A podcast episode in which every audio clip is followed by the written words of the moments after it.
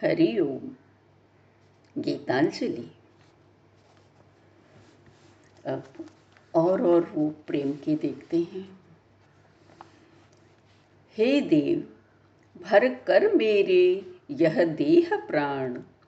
कौन सी सुधा तुम करना चाहो पान। तब विश्व छवि मम नेत्रों में भर। कवि, उसे देखना चाहो क्या अब?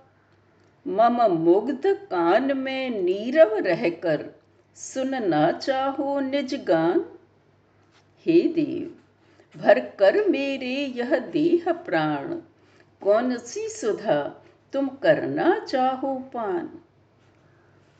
तब सृष्टि ने मेरे इस चित्त में, मानो वाणी एक रच दी है। उस संग प्रेम तुम्हारा मिलकर सदा जगाए गीत मम सकल। क्या तुम अपने ही उस मधुरस को देखना चाहो, मुझको दे दान।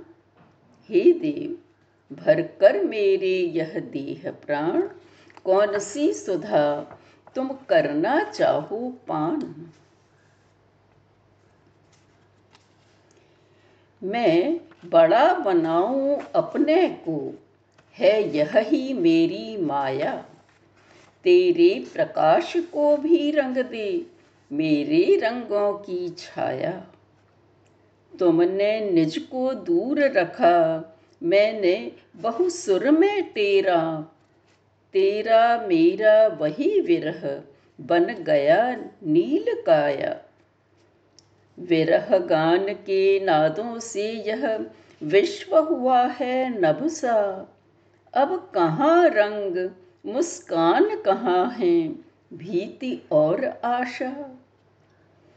उठती, गिरती बीच कहीं बनले बिगड़े स्वप्न कहीं। रची, अरे, मुझमें ही तुमने स्वयं पराजय गाथा।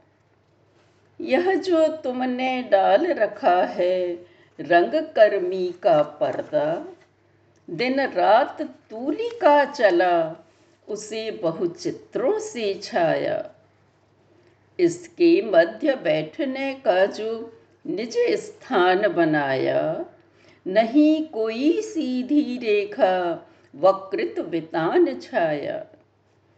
नभ में आज लगा है मेरा और तुम्हारा मेला। दूर कहीं छुट गया हमारे खेलों का साया। तेरी मेरी गुंजारों से मत वायु कुंजों की, दोनों के आने जाने ने सारा समय गंवाया।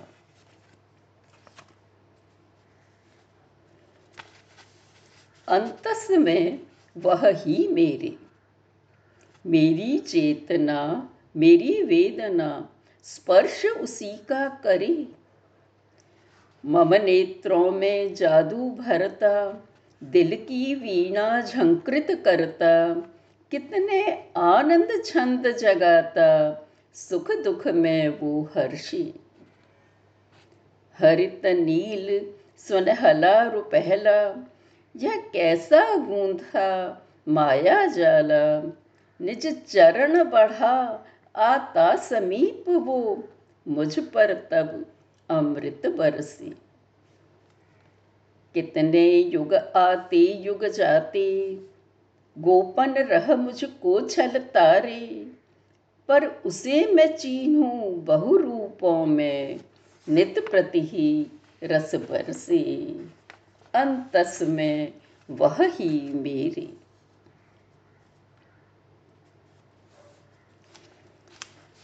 वैराग्य द्वारा मुक्ति मुझे नहीं स्वीकार।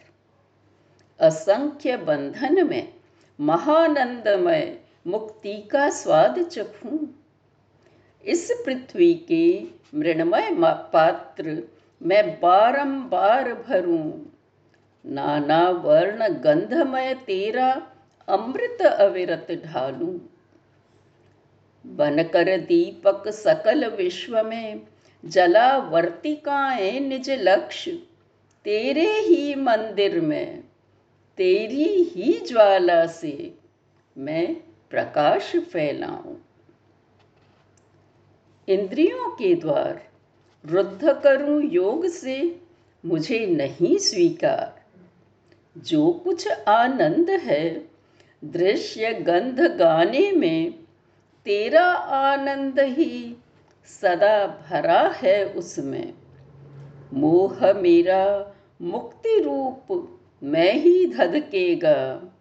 प्रेम मेरा भक्ति रूप मैं सदा फलेगा।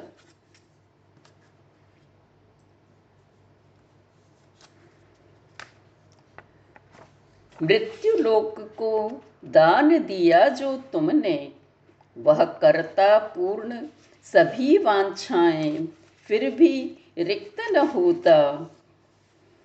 तुम्हें प्राप्त कर पाए, लक्ष्य सबका यह होता।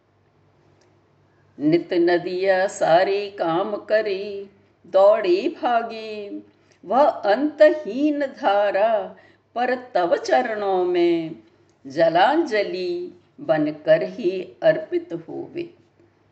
सकल विश्व में गंध बिखेरे, फिर भी तो न सुमन खुटेरे। तब पूजा में अपना परिचय पाता। वंचित कर जग तुझ तक नहीं पहुँचता। जो कुछ भी कहता कवि गीतों में, बहु भिन्न अर्थ बहुतों को लगता।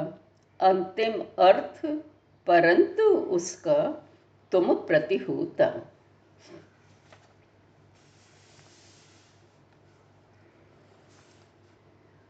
प्रतिदिन मैं हे जीवन स्वामी तेरे सम्मुख नव लूँगा हाथ जोड़कर हे भुवनेश्वर तेरे सम्मुख नव लूँगा तेरे अनंत आकाश तले है जहाँ विरल वीराना नम्र हृदय से अश्रु जल ले, तेरे सम्मुख नव लूँगा है विचित्र संसार तेरा यह, अंत नहीं है कर्मों का।